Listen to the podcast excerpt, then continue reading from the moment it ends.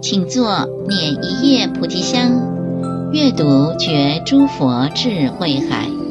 欢迎收听由香海文化制作的放香节目。本季我们推出星云大师著作《往事白语》系列，大师将一生历程透过发人深省的一句话，让大众一生受用无穷无尽。由大师亲自读诵，慈悲的音声如佛陀的法音宣流，情真意切，令人怀念。现在，请谛听往事白语。慈悲。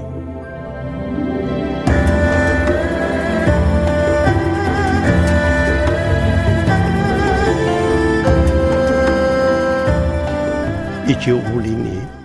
寒症爆发，我虽然居无定所，却到处为了亲信的官兵募集衣服书籍。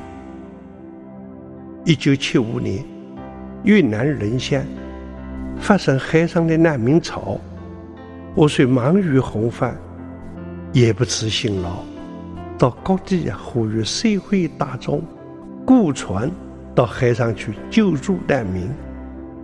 承蒙大家帮忙，可以说获人无数了。这些年来，世界五大洲经常发生天灾，人祸不多。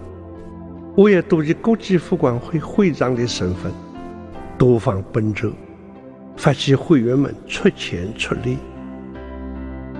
经常有人见我，一生兴办许多佛教的事业。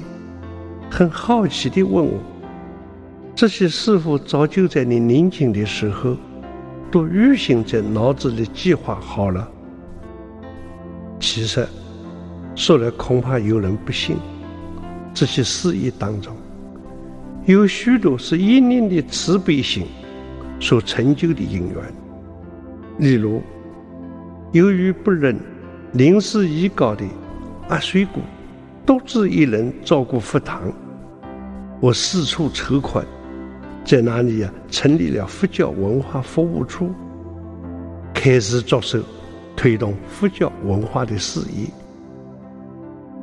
我在一九六七年购买佛光山土地的时候，也没有想到要建大丛林，只是听说一对越南的华侨夫妇急于托收一片。二十家的妈祖山地，一度难关，却苦于无人肯买，全家大小坐困愁城，甚至于正要投河一死了之。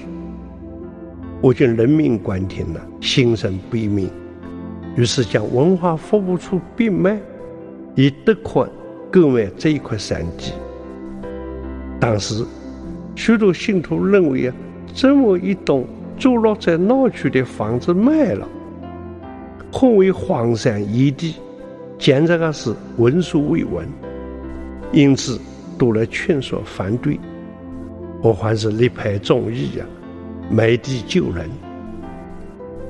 探看地形的时候，我望着满山的刺竹杂草，想到这么广大的地方。正好可以用来建设规模较大的佛学院，一上培才兴教的书院。于是，一间一间的校舍就这样顺理成章地盖了起来。佛光山的教育事业就是在此地扎下了深厚的根基。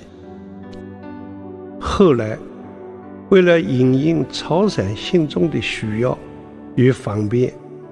我又筹款购地，移山填海，规划其他的佛殿、讲堂、客房、斋堂等等的建造。直到现在，佛光山的恩地工程从未间断。但是我们可以昂首骄傲地说，所有的设施都是为了利益众生，一切的建设都是为了福利社会。当学生一个个的毕业踏出佛学院以后，我开始在各地建设分别院，让他们得以奉献所学，广播菩提种子。经常有人问我，为什么要把寺院道场建得那么多、那么大呢？世界上的苦难这么多，拿这一笔建寺的基金，去救济贫穷，不是很好吗？这一番话听起来似乎言之有理，然而进一步的探究，并非真实。因为布施再多的金银财宝，行进再多的慈善事业，也只能拯救肉身生命，济人人灭之劫，但是无法消灭贪嗔愚痴。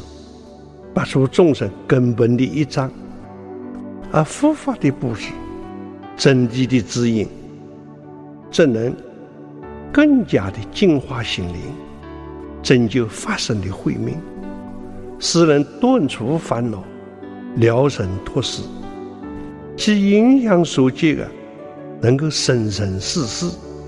所以，建造多功能的佛寺啊，度化万千的众生。才是最切底的慈悲哦。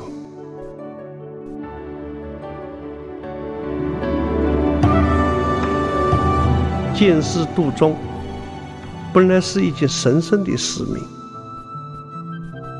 可惜是教诫一些人士，知其人，不知其所以然，只知道建造寺宇，不知道培养神才。到头来不但无法发挥多重的功能，又有甚者落了神棍之手，反而形成变相的敛财工具，成为口血了。因此，慈悲如果运用不当，也会沦为罪恶。中国社会的现象，其他的例子还有，例如纵容子女。造成社会问题，科学恶造，导致社会的失序；滥使金钱，助长贪婪心态；滥行放生，反而伤身害命。凡是种种，都是源于没有正确的知见，缺乏道德的勇气。所以，真正的慈悲。必须以智慧为前套，否则弄巧成拙，反是身心为异。真正的慈悲，也不一定是和颜悦色的赞美鼓励，有的时候用金刚之力来降伏魔怨，更是难行能行的大慈大悲。发展事业最为重要的条件。是人成立事业最花费心力的资源，也是人。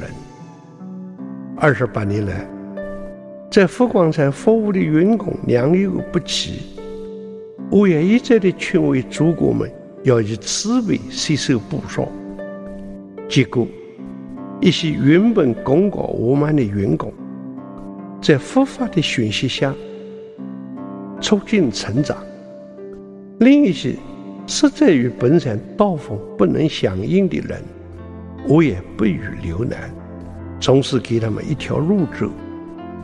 我只是营造一个圆满的结交，才能令双方皆大欢喜。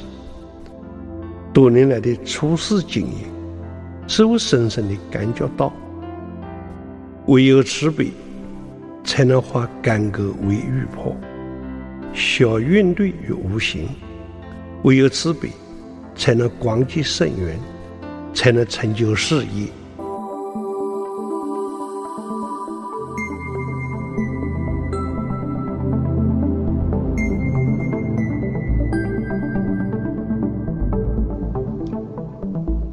更多内容，欢迎典藏《星云大师全集》以及系列著作。